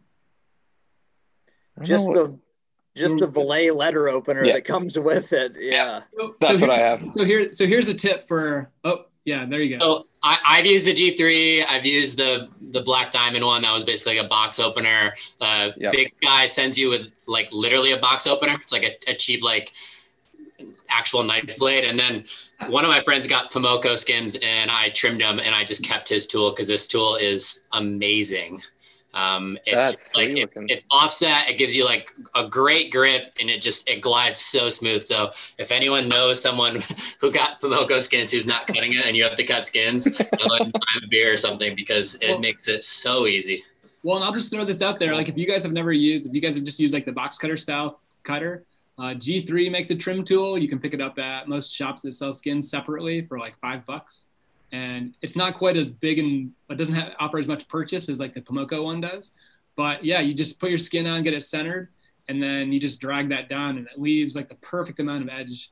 Um, Oh wow. so They're great. it's one of those things it takes like it makes trimming skins like from this like kind of arduous like i don't want to i'm scared i'm gonna mess it up to just like you put it on you just drag that tool down a couple times and you're done and like you could you can trim a pair of skins in like five minutes and hmm and they're perfect That's cool. so definitely look into the g3 trim, trim tools like super cheap and works really well and then yeah that Pomoca one i've got one of those as well and that thing is sick And the G3 ones come with every skin you buy too. You don't have to purchase it extra. So I guess another another good marketing. Same with I think same with Voiles. They give you a, the little like business card one. Yeah but you should you should throw that in the trash those out. yeah Use it's some- exactly Use where that that open up. belongs Yep. I think I lost both of mine at this point because I just don't care about them. Cool. All right, let's see. Any glop stopper? You guys, anybody? What? Let's tell let's tell Oh, people yeah. about what is, what is glop stopper or skin wax. I in the spring it's inevitable that you're going to skin on some sort of mashed potatoes along the way and and once you establish six inches of wet heavy snow that you got to drag with you up any amount you're going to be like what was that stuff called again? Uh, you just all you have to do is one i just put one coat on uh, really i start in the spring when stuff starts to turn there and uh, put one coat on i don't know every few tours or something. And if i'm out there and it starts to glob up i'll add a little bit more but uh, I, I think i went with is it black diamond that makes the glop stopper Yeah, the glop stopper. Yeah. Yep. So yeah, it's basically just a. I mean, if, for people that don't know, it's just a bar. It's basically a bar of wax. Yep. And, to, and to apply it, you just rub it on. Um, Yep. There's no special. rub it not back and forth only with Sure, yeah. the hair With- with. Yeah, do, clarified that we rub it on the skins and not the board. the skin and the and not Yeah. blue. Yeah, don't do it And on the not board the glue. glue. For sure. Yeah. So yeah, and what that does is like in the spring, like you're saying, like there's a higher water content in the snow, and then you also have shade, sun and shade snow. So when you're moving from this, that like wet, sunny snow into the cooler, drier, cold snow, that's when you get that freezing, and You uh, it really causes like yeah, you like you're saying, Yeah. you, will notice right away. There'll be you'll ha- you'll end up with these like snow stilts on your on your skin. yeah. So, um, so yeah, but you, you- it's good traction. and it's a good day wrecker too, man. I'll tell you, that's Oh, like how long do I want to drag this up the hill? Yeah, so like a little like six dollar block of wax is like a Yep. perfect thing. Throw it in your pack. Just it's easy to have with you all the time. Um, awesome. All right, let's see skins. All right, now poles. When we last week when we were doing skiing, poles wasn't like really a big discussion point. Uh, but I feel like for snowboarders, it's going to be this maybe warrants a little bit more of a discussion because snowboarders usually don't carry poles, and the poles that you guys are choosing are going to definitely be different from what a skier would choose. So, who wants to jump in and tell us what poles you're using? And Per, you want to go? Mitch grabbed his first. Yeah, but he's he's been talking a lot. I've been talking. I just have a pair of. Uh, I went with Black Diamond Expeditions. Um, There, it's a three-piece pole. Um, went with.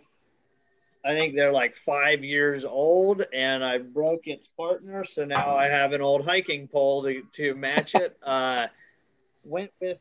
Uh, I like the three-piece. It fits on my backpack really nice. Um, and it's an easy repairable thing with duct tape or Voile straps. If you break a section, you can just kind of work with it. I was using the carbon or the compactors from Black Diamond forever, and they kind of have a fatal flaw that there's one string basically that holds all three or four pieces together.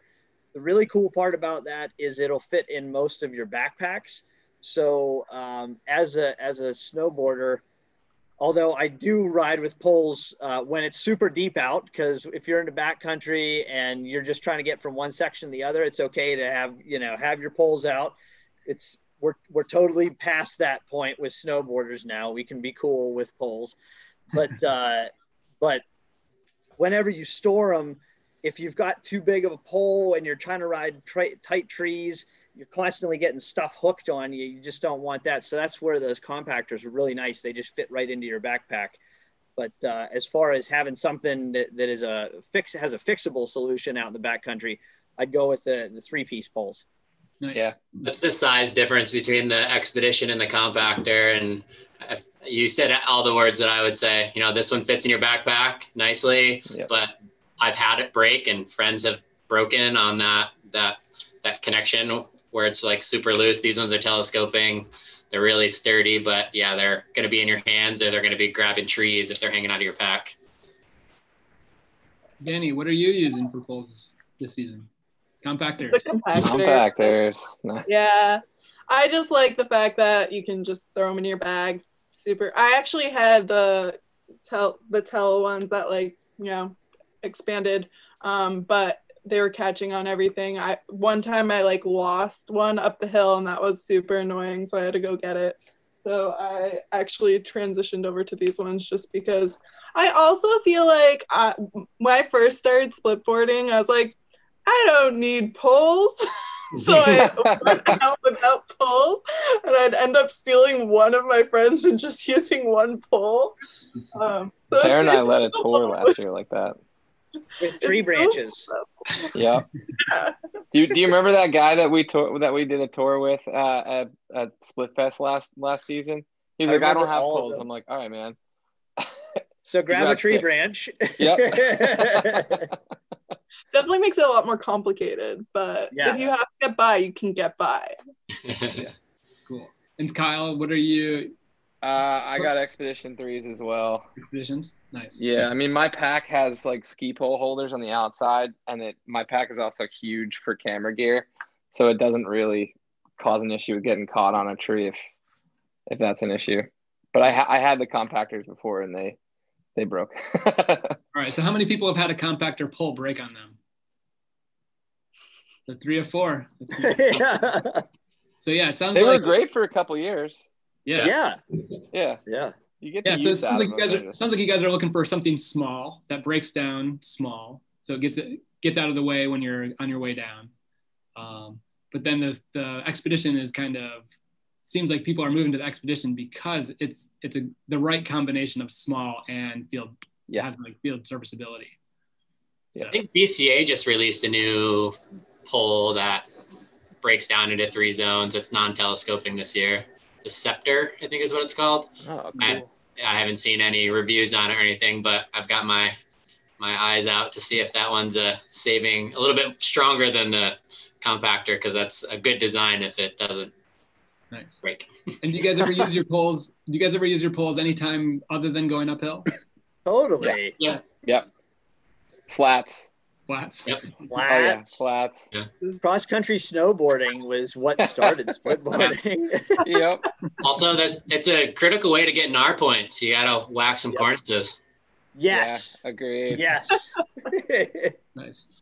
I've used them for bushwhacking. You know, you go into a certain zone and it just tightens up, and it's great to just have some sort of protection so you're not getting smacked in the face. Yeah. Sometimes when you're riding, uh, riding different zones where it'll be steep and then kind of mellow and then steep again, Mhm. I'll, I'll just ride with them in my trailing hand or ride with one in my trailing hand. Um, for those days where it's super deep out and you just, you know, if if you go down in it, you're gonna be you're gonna be in a in a thing. Yeah. Yeah. Yeah, I can imagine having that one, in, having one in your hand. If you go down, you have gives you something to push out. Push Yeah. Off. Yeah. especially with that up. heavy you got a heavy backpack or your buddy fleet or your buddy's dog fleetwood is jumping on top of you and you can't get him off of you yeah Shout out Eric. Yeah, I can imagine. I mean, I used to snowboard a long time ago, and I, I, I definitely remember days. Yeah, you go down, and if you don't at a resort, Oh. even on a deep day, and like you got to take your, you got to take your, you got to get out of your board. Yep. Yeah, it's miserable. Yeah, it's not. That's not fun. So cool. All right, what's next? We've got helmets. Uh, where are you guys running for helmets this year? Uh, Danny, let's go. What are you? I'm always the beginning. Thanks, Greg. Um, uh, so I have the Anon Raven MIPS, and this is just a new helmet for me this year. My helmet last year also got eaten by my dogs. It seems like a trend in my gear. um, the clip did. Um, one thing that I was looking for with a helmet this year was also easy transition because my hands get really cold during the transition sometimes when it's like those negative like 30 degree days and you're just like so cold. Um, this one has the magnetic clip, so it's just like really Yeah. easy to slip on, which is super nice. Um, and obviously safety, so it's rated really well, and you really want to be safe out there with all the trees and backcountry is pretty crazy. So So everybody, I assume everybody here wears a helmet. Yep. Let's. So perfect. All right, Mitch, what are you sporting for a helmet this year? I I'm due for a backcountry helmet system upgrade. This might be a good conversation. I'm up. I'm open for some tips. So my resort riding, I have a I don't know what the the model is. It's a Smith helmet with MIPS, um, the full knit and everything. It's great. But backcountry, I tend to wear um, I wear my helmet over my hat and goggles when I'm coming down. I store it in my pack on the way up. Um, both my packs have the little helmet carrying mesh. Right now, I just have a basic shell, just an old Bern helmet that I've used for a long time. It, it's probably beyond the manufacturer's suggested utilization window. Um, but yeah, the reason is that I, when I get to the top, I like to throw a knit hat on and then get everything transitioned. I'm usually kind of guiding the group. So I'm often just quickly getting my vents closed, layers on so I can go help people with their skins, help people figure things out. So being able to like keep the heat in, uh, but not have to throw my whole helmet on and get it all fogged up and everything is critical for me. So then I throw my goggles on on top of that. And then when I'm ready to go, that's the last piece to my kit before I'm ready to go down. I just toss the helmet on, buckle it up, and, and I'm good to go. But I'm it's not the safest helmet. It doesn't have MIPS. It's not super well fitted to my helmet. It jiggles a little bit unless I have my goggles on exactly right. Um, so I, I wear a helmet. It'll keep my skull from cracking if I hit something, but certainly not going to help with any of the um, concussions or shear things that like MIPS and like a proper fitting knit will help you with. Any, does anybody want to quickly expand on what MIPS is? MIPS is uh, a helmet technology that is supposed to rotate inside your helmet, right, Greg? And it kind Yeah, of there's there's basically you've got like it's like a ball and socket, and so what happens is like if you a glancing blow, like if you're at, more at a resort, if you're going really fast and you fall down and your head hits, it like it breaks apart and dis- distributes that energy from that kind of a glancing blow. So, I personally I don't know if it's as important in the backcountry. The- I, I guess it depends. If you're in some place like Tuckerman Ravine and on a, like a hard icy day, definitely it would be Yeah. beneficial there. Uh, but a lot of what we have in, in in Vermont, it's you know probably not super necessary just because it tends to be softer, uh, a little bit lower angle most of the time. Um, so, but yeah, it is a it is it does make the helmet safer, but um, you know necessary. It's hard. You can make that argument. I feel like you can make the argument either way. Like ABS yeah. for your head. that's how yeah. someone described it to me, and it made sense because it's designed to really take as you come down and like hit the ground. It allows your head to do this without just automatically like shearing yeah. inside. So it's the only concussion reduction technology they have for helmets because helmets aren't designed. That's a big misunderstanding. Helmets are not designed to pr- protect from concussions. It's just skull fractures. And um, MIPS is kind of a cool tech. But yeah, I've never had an experience where that's helped. I've seen all the research. It makes sense to me, but I'm not a not an expert on that. I I, I worked with a, a company in when I was living in Minneapolis that did a lot of head trauma things. And we talked about freestyle snowboarding and head injuries and concussions were actually from falling in shear were one of the biggest stats that reported. So interesting to consider how that impacts the backcountry. I have no idea, but still something good to think about. Kyle, what are you? I've got same with Mitch, a pretty basic helmet. Uh, it's like a Smith Holt or something. I think it was like 75 bucks at REI or it it works. You know, same idea. Like if I don't have the helmet or the goggles on right, it jiggles a little bit. It doesn't have the magnetic strap that I wish it had. But coincidentally enough, my mountain bike helmet is better than my backcountry helmet. uh, but it works. Like I've I've you know I've cracked my noggin on it a couple times. Nothing like hard or anything, but you know if I didn't have it, I'd definitely have something. Yeah, nice.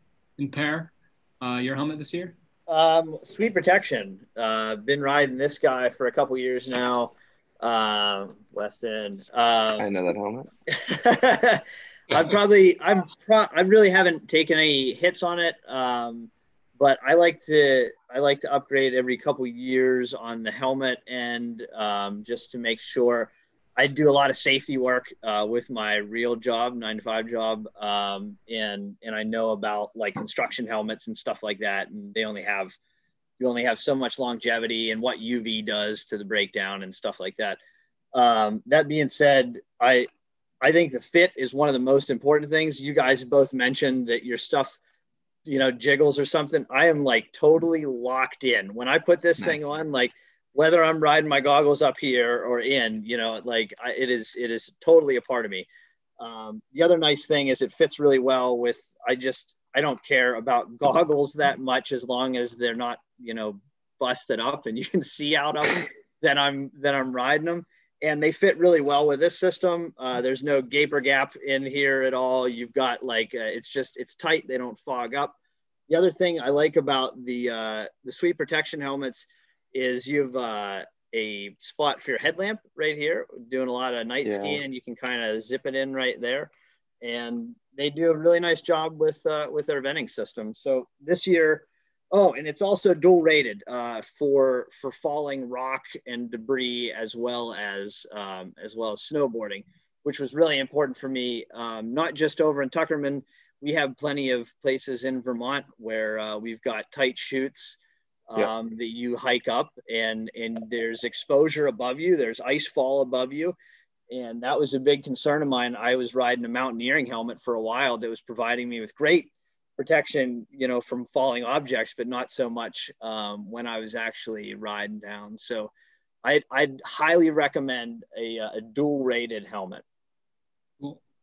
so mitch you mentioned a helmet system because you do have to carry it up and then you have to put it mm-hmm. on and like you have a hat or a buff or something on your head on the way up like what do you guys do how do you guys like manage all of that with your helmet like do you guys have a preferred system or is it just kind of uh, uh let's see like, how about we i have a i have an extremely dialed system for pretty much everything but yeah. uh, same with this i have i've got my favorite uh, balaclava from outdoor research I use the same one. I, I've got tons of buffs, especially uh, in the last year. I've acquired a lot more, uh, but it fits. It fits perfectly. Um, it doesn't take up much space. I like I like the helmet to be very tight fitting, um, so there's not movement going around. And this just gives me um, kind of a little bit more warmth. It kind of just dials, keeps everything keeps everything right together there. and so you're like, are you letting your helmet do the insulating? Like it seems like Mitch has a beanie underneath and he's got more of a shell on top. Whereas yeah, I I the helmet's super warm, um, in the spring, I'll pop these ear pads out and and you can go without you know without here, and that helps to vent it a little bit.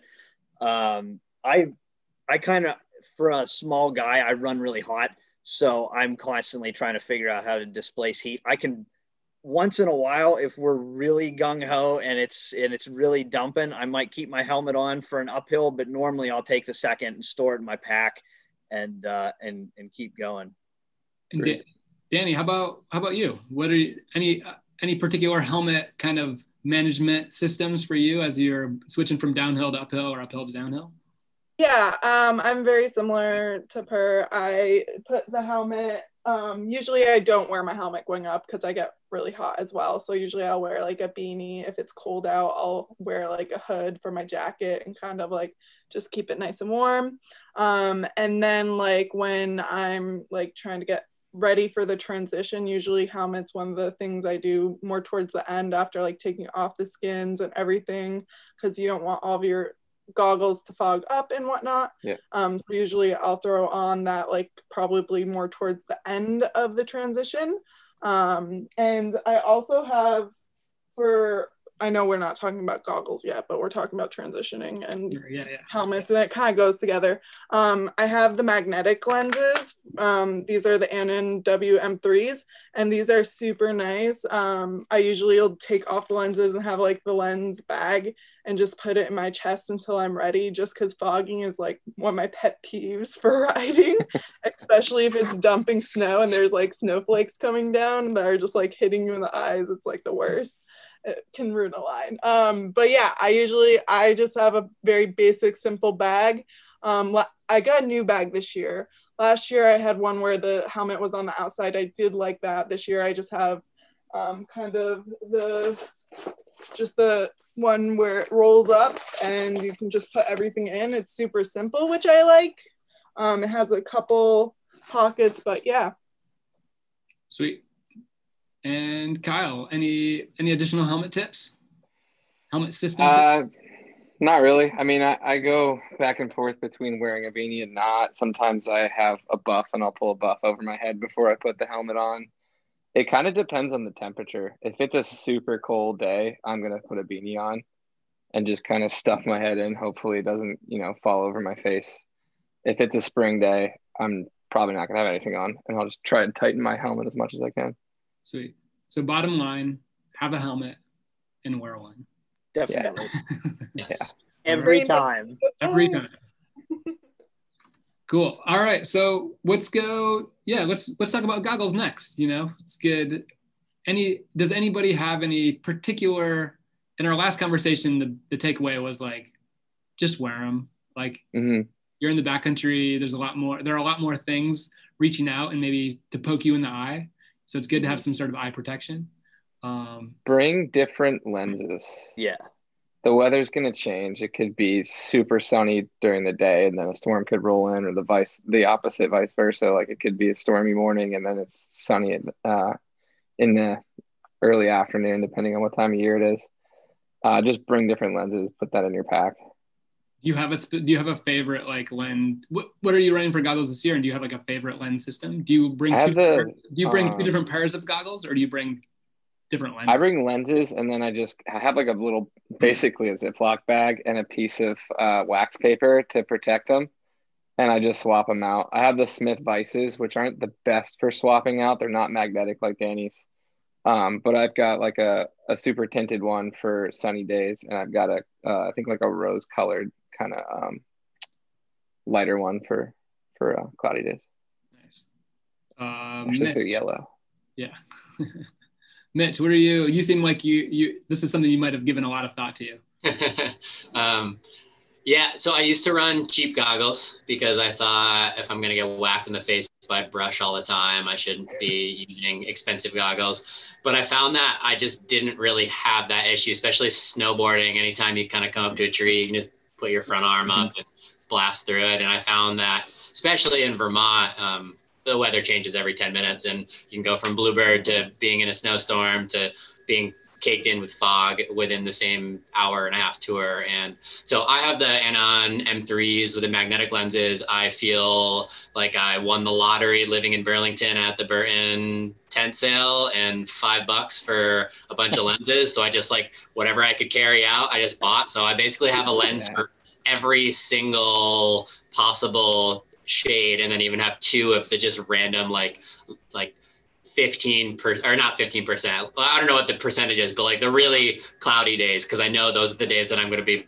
blasting snow through trees so i carry I carry all of them, not all of them. I carry the ones I would potentially need with me in the car. Like before I leave, I just grab like if it's gonna be Bluebird, I grab my like dark, dark ones, and then ones that would be okay if I'm in the the cover of a tree canopy. And then at the parking lot, I'm, i decide which one I'm gonna bring with me. Occasionally, if I know it's gonna change, I throw another one that's in a little protective cloth in my bag. Uh, both of my packs have the fleece lined goggle pockets in them. Uh, so the goggle without the case sits nicely in there, never gets scratched. The lens with the little, just a cleaning cloth case does the job and uh, seems to work well. And then this year I picked up some Smith um, fly, Wildcat glasses that are I bought them for mountain biking, but really excited to ski tour with them. Also the lenses swap out. These are the like clear ones. So I've I've got those for the snowy days and then some dark ones. So on the way up, uh, no fogging. They sit off your face, so it allows ventilation and allows all your heat to go off. So I'm really excited to test those out in the skin track this year. Cool. Nice. Per, anything to add? I just running a pair of Scotts from years ago. They're good goggles. Don't remember what a friend of mine gave them to me, but the same with with dual lenses. I keep um, I keep my spare lens in my pack all the time. I have like uh like uh one for cloudy days that's actually an auto changer, so it uh, it does it kind of goes between stuff. And then I have a yellow, and I find myself using that yellow constantly because we're yeah. always if you're in the trees at all, you you really shouldn't can't use that darker lens and uh, and hopefully it's snowing, so you got to have that yellow. nice. Yeah, I, per- I personally use the Julbo. I have a couple pairs of the Julbo go- goggles with the photochromatic lens. Yep. Yeah. And, uh, they're light. I feel I find that their lightest version that goes from like you can night ski with it with a headlamp, or and it gets plenty dark enough for like a bright bluebird day. And so cool. I kind of appreciate those because they just always have the right. You just always have the right lens. Yeah. You'll have to send me the link for those, Greg. I'm about due. yeah, I mean they've got some fancy ones, but I think they also have some just like mid-range ones that have uh that have that photochromatic lens, and you just need the like whatever the lightest one is. That's the way to go. And I, you know, like anything, goggles are one of those things you need to try on, make sure it fits your face, make sure it fits with your helmet. Got to fit the helmet. Yeah. Yeah. Yeah. So those are those are those are considerations as well. So when you're you know you're buying goggles. So um, cool. All right. Let's see. We've got last last item. We're getting we're running. Going to see if we can wrap this up before nine. Um, uh, last thing is the pa- on our list is the pack to talk about tonight. Um, and so it seems like you know a lot of the stuff you guys are carrying and talking about like also kind of relate to the pack your pack choice. So um, Kyle, how about you want to share what, what Packer? You're you're kind of a unique. Uh, yeah. Uh, so I'm a professional yeah. filmmaker. Oh, I don't know how professional, but I'm a filmmaker. Uh, so I have I have the f-stop. I mean, yeah. So kind of. I have the Tilopa uh, f-stop Tilopa pack. It's a 50 liter pack. Uh, it has aluminum frame similar to like a hiking bag, right? So it's pretty supportive. Um, it pretty good for multi-day trips if you're going somewhere. You know, if you're going to Bryant or whatever. Um, really good for gear heavy days, especially someone like me. I'm carrying a camera, batteries, lenses, etc. Um, weather resistant, multiple multiple pockets, and even very conveniently, because I guess they they market this towards adventure photographers, has a skin pouch in the front that is uh, thermal. So I put my skins in there. I don't put them in my jacket, and they stay pretty warm and and they get a little melty, but they they work. Um, yeah, I mean it, it's pretty handy. They're not exactly the cheapest pack, but for me carrying what probably amounts to a couple thousand dollars worth of camera gear is pretty important. um, on top of that, just something I want to show you guys. If you are watching this and you are a camera person, buy one of these things. I think Greg has something similar. This will fit your camera inside. You can put it in your bag. It also has a little chest mount thing that you can then pop on your chest. I actually use the shoulder strap for my camera and hook it onto there and just have it like how I would if I had my camera out. And that way I can just pull my camera out, shoot, and put it back in. Yeah, those things are sweet. Easy access, keep your protect your stuff. So that yeah. uh, your pack isn't necessarily a, a, snowboard specific pack, but it is pretty. Uh, it's, it's, they market it for backcountry skiing and split boarding. Okay. And so yeah, yeah, I've seen their carry, pictures where their like skis are on it. Sure. Well, and you can carry, and so you can carry a bunch of gear in it, but you can also ditch the kind of camera blocks. Yeah. And yeah, so you can take the camera pack out. Uh, they make different size ones. They have a small, medium, large, and extra large. So depending on what your trip is going to be, will be what you can pack in with your camera. I typically have something that could fit like two or three lenses of camera, uh, batteries. I even somehow magically fit my drone in there and still have all my safety gear. Um, but yeah, you can take that all out. Like if, if I'm just going for fun, I want to bring that pack, I'll take it all out and just put my, you know, my extra jackets or layers or whatever I'm putting in there. Nice. Cool. Danny, what are you, you, you mentioned, you brought your pack out just a little bit ago. What are you using this year? Um, yeah, so last year I was actually using this Ergon one that was pretty cool. It had the system on the back that actually moved. So like when you're hiking, it like saves energy and it was off the back a little bit. So it was very breathable. Um, but this year I'm testing out the Picture Organic one. It's a 26 liter. It's a super simple bag so far. It's pretty easy. I'm not sure I love it for accessibility because you definitely get things on the bottom and you have to like try to get those things out. If you're like, I bring my camera often, so I definitely noticed trying to dig out my camera. It was kind of a pain because there's not too many like um, pockets for it. So definitely trying to figure out a pack. I do have the Burton Zoom pack for like those days where I'm really like looking to just do photography and um, filming. But yeah, no, uh, I have lots of different bags and it's kind of really depending on what I'm doing. So nice. And that you said that one was 26 liters. Yes. Yep. You, so do you find small. that do you find that that's adequate for most days as far as uh, kind of volume goes? Or yeah, it's, it's new this year, so. Yeah, it's new this year. I've taken it out once to Smugs and did actually two day, two um, rides at Smugs with it. Um, but yeah, I think it's adequate. I don't know for a bigger ride where I'm carrying a little bit more water, um, if it would have enough space for all my gear and snacks. But um, for like short trips, it's definitely suitable. Cool. Uh, Danny, if, if you're bringing camera stuff and you need a better camera bag, check out the Kashmir by F Stop. I think it's a 30 liter. And Burton used to actually team up with them. I think they made a bag together for a couple years. I'll check out. I'm always, yeah, d- definitely always looking for recommendations. So, and when you like were like, yeah, check this bag, I was like, noted. Danny, are there any dog specific things that you have to bring with you for your pups that oh, are really yeah. back? Do you really want to bring that up right now? phone conversation. Um, yeah, I bring my dogs a lot with me. That's actually really one of the reasons I got into splitboarding was because I wanted to bring my two Siberian Huskies. Um, but there's a few things in my bag for them, particularly Musher Secret is a must. Um, it's like a wax that you put on their fur so like you know how we were talking about the goo the goo be gone or um it's pretty much like that but for their paws so they don't snowball with that like different like wet density snow.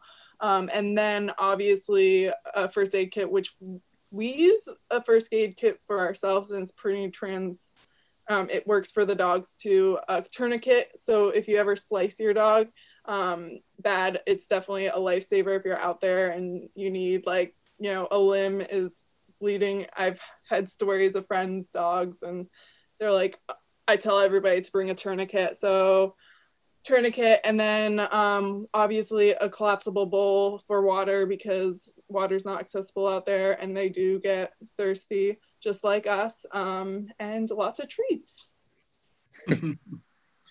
awesome Uh, Mitch, what are you? What are you? What what pack are you running this year? I have two different packs. Um, I have a Burton Incline 20 liter, and then I have an Osprey Kamber 32 liter. And the 20 liter Burton pack um, is the one I use the most. Uh, almost everything packs away. Like it all like stuffs inside of itself. So when I'm just doing those morning dawn patrol laps, going up for just one quick lap, it's great. My tip trick. Uh, so this one does not have a back like entry. It's like it's just the zippers on the front here. Uh, the Osprey one, you can lay the pack down, zip it, and open the back and and get into it. Um, I actually don't use the back access all that much except for the really long days when we're taking a long break to eat lunch or really rest up. But all my packs, I throw all my zippers to the right hand side and put them all in the bottom. So as I'm skinning, when I need to get something, I just throw it off to my side and I use it and I just access from the bottom corner. I know where everything is. I layer everything this way in my pack because that's how I found that I just get into everything. And I found that that saves me from needing to have the issue of the like why most people buy the back access pack because they're like digging in they can't find their gear for me these all these packs zip all the way at the bottom so they're great but i love the burton incline um, yeah awesome for those really short tours and the Kamber one it's good for the long days i don't do any overnight stuff um, it just doesn't fit into my current lifestyle. I, I, used to do that and I had a much larger pack. I had a 42 liter for those ones to pack a sleeping pad and sleeping bag and gear and stuff. But these ones are awesome for around here. I have transitioned from bladders to like insulated containers for water. I just heard too many horror stories from big mountain avalanche terrain friends having bladders freeze in the backcountry, lugging a bunch of weight, punctures, having everything wet while they're like also trying to navigate snowpack and ever changing weather conditions. So I now just use like a 28 liter tall hydro flask. Uh, the Burton pack has a little zipper on the side that allows this little mesh thing to slide out. Just throw it in there, can grab it right from like a holster, there, drink it, put it away. And when I get to the top, stuff it in. And it's completely out of the way and, and nice and warm. Nice. That's awesome. Per, what are you? What what pack are you running? Uh, been using the Osprey Kamber 42. Um, I like it. I use it every day. I use it if I'm just going to make a lap on Suicide Six for 600 feet, or if I'm going to go over to Tuckerman for the weekend. Um, I it I like how it distributes the weight. I can't really explain that. It, the the way that the straps and the hip belt and the whole system of of that Osprey pack work, uh, it's it feels like nothing's nothing's there even when you've got it totally loaded. I would prefer having a larger pack and cinch it down to as opposed to having a smaller pack and it be totally blown up. Uh, i i was rocking a black diamond dawn patrol like 20 some liter there for a while. And i was finding between water and my first aid kit and you know some extra layers and stuff it was just like a balloon and uh, I like I like how this Osprey actually rides with me um, and skins with me for that matter on the way up. I, I got to say one more thing is the the the uh, back access. It has like a like Mitch was talking about the whole back panel zips off, and for me that's huge. Up at the top of the line, I'll just dump the pack off and then zip that whole thing, and I can get in get whatever I need out of there and I'm putting my skins in my jacket anyway, so I'm really not accessing any other part of the pack except for that uh, back panel. And I can kind of lay everything out in there: water, first aid kit, layers, and it's just kind of all right there for me. Nice. And so, what and what? Sorry, what size pack was that? It's like a 42 liter. 42 liter. Yeah. yeah. So I, it's it sounds bigger than what it is till you start putting some extra belay straps and a pair of sunglasses, and you know it it gets there. Totally. Yeah. I mean, in our previous discussion, we've, we kind of settled on like 35 to 40 liters as being kind of like the sweet spot. If you're going to have like one backcountry pack, like, yeah, that's enough to go. Yeah. Like you were saying, you can cinch it down for like a dawn patrol, but if you're going out all day, you have plenty of space for uh, extra layers, food, you know, safety gear. If you're headed into an area with heavy terrain, yep. you know, so stuff like that. Uh, quick question about, um, what about like carry options on your pack. Does it? Do you guys consider? Is that a con- consideration at all? Yeah, definitely. I when I was first buying packs. I mean, we start in the early season here. Uh, I'll start with my rock board, which is not a split board, and uh, I got to carry. I got to hike up a certain mountain around here, up the access road, and you just if you know you got to have something to put that put that board on. Dragging yeah. that board up is is tiring. So I would I would say um, definitely want the definitely want the full snowboard carry but I've also really like uh, I like the A-frame uh, in the spring when I'm going on bigger hikes over in the whites. I'll A-frame the split board, maybe put my boots on there too. And the way that that all distributes the weight, it just doesn't drive it straight down like it does if you hang that off your back there. So mm-hmm. I, yeah, you got to have options. Yeah. Yeah packs have come a long ways for a lot of those features. I remember searching for my first pack in 2008, trying to find a pack that would carry skis and a snowboard, and I couldn't find one anywhere. I ended up finding this great pack at EMS that I used for a decade and it's still in great shape. One of my buddies is touring with it now. And it was the only pack I could find that had vertical, horizontal, and A-frame carries. And now it's like every pack you find has them all because split boarding has just become a little bit more normalized in the industry. And it's yeah, it's critical. I mean, especially the days like even like up here riding Stowe, like you want to boot pack up to the top and the slushy days, you you got an A-frame yeah. to, to make it up some of that stuff. And and then if you're ever going on snowmobile tours or anything like that, you want to have that vertical carry so you can comfortably stand or sit on the sled. And then if you're hiking or boot packing, you want that you know vertical carry so that you're not clipping trees up a up a path, you know, going up to to Hojo's or something like that. So yeah. Mm-hmm. nice. Uh, any any other pack tips at this point? Covered it mm. up. Nice. Any other any other general tips just for people getting into you know bring ski straps, belay straps, belay straps, belay straps. Yeah, like I'm talking a dozen minimum. Time to put them on your holiday wish lists if you sell. Yeah, uh, you'll be the savior of the tour if you're with people if you have like ten to twelve of them because someone's going to inevitably have a binding issue, a pole issue, or something.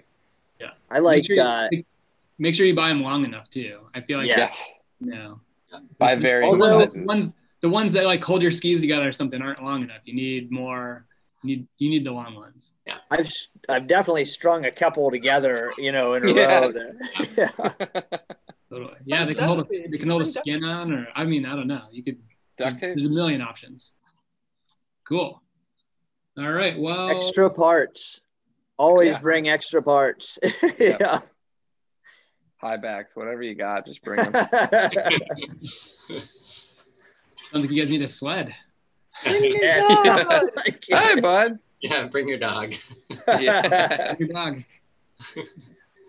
oh, great. Well, yeah. If, if, nobody has anything else to add, I think we can we should wrap this up. Um, I just want to thank everybody here for you know tuning in for joining us and sharing you know your experience and um, spending you know almost close to two hours here talking with us um, and sharing your tips. Um, we do have this is the second episode in a series of five episodes we have going. Next week we're going to be talking about like like Nordic touring, backcountry touring equipment, which may or may not like strike a note with this cr- this crowd. Uh, but then after that, we are going to be doing uh, we're going to be doing talking about clothing strategies, dressing for the backcountry, and then uh, following that, we're going to be doing a what's in your pack. And so what we'll actually do is we'll kind of like go through a we'll have everybody go through their packs and see like what do you typically take on uh, a, a, normal tour. Uh, and we'll get into like snacks and what's in your repair kit and what's in your uh, first aid kit, stuff like that. So tune in the next few weeks. Um, and you know, those things are, those are up on the Catamount Trail website. They're up on our YouTube channel already. So you can see when they're scheduled. Um, and we'll, hopefully we can keep sharing information with you guys and help everybody have a great experience this year. Um, so yeah, check out the Catamount Trail website at catamounttrail.org. Uh, become a member, uh, make a donation, uh, and use some of our use some of our the terrain here in Vermont if if you can travel here. So, cool. All right, guys. Thanks so awesome. much. Thank you. Bye. Thank you. Take care, guys.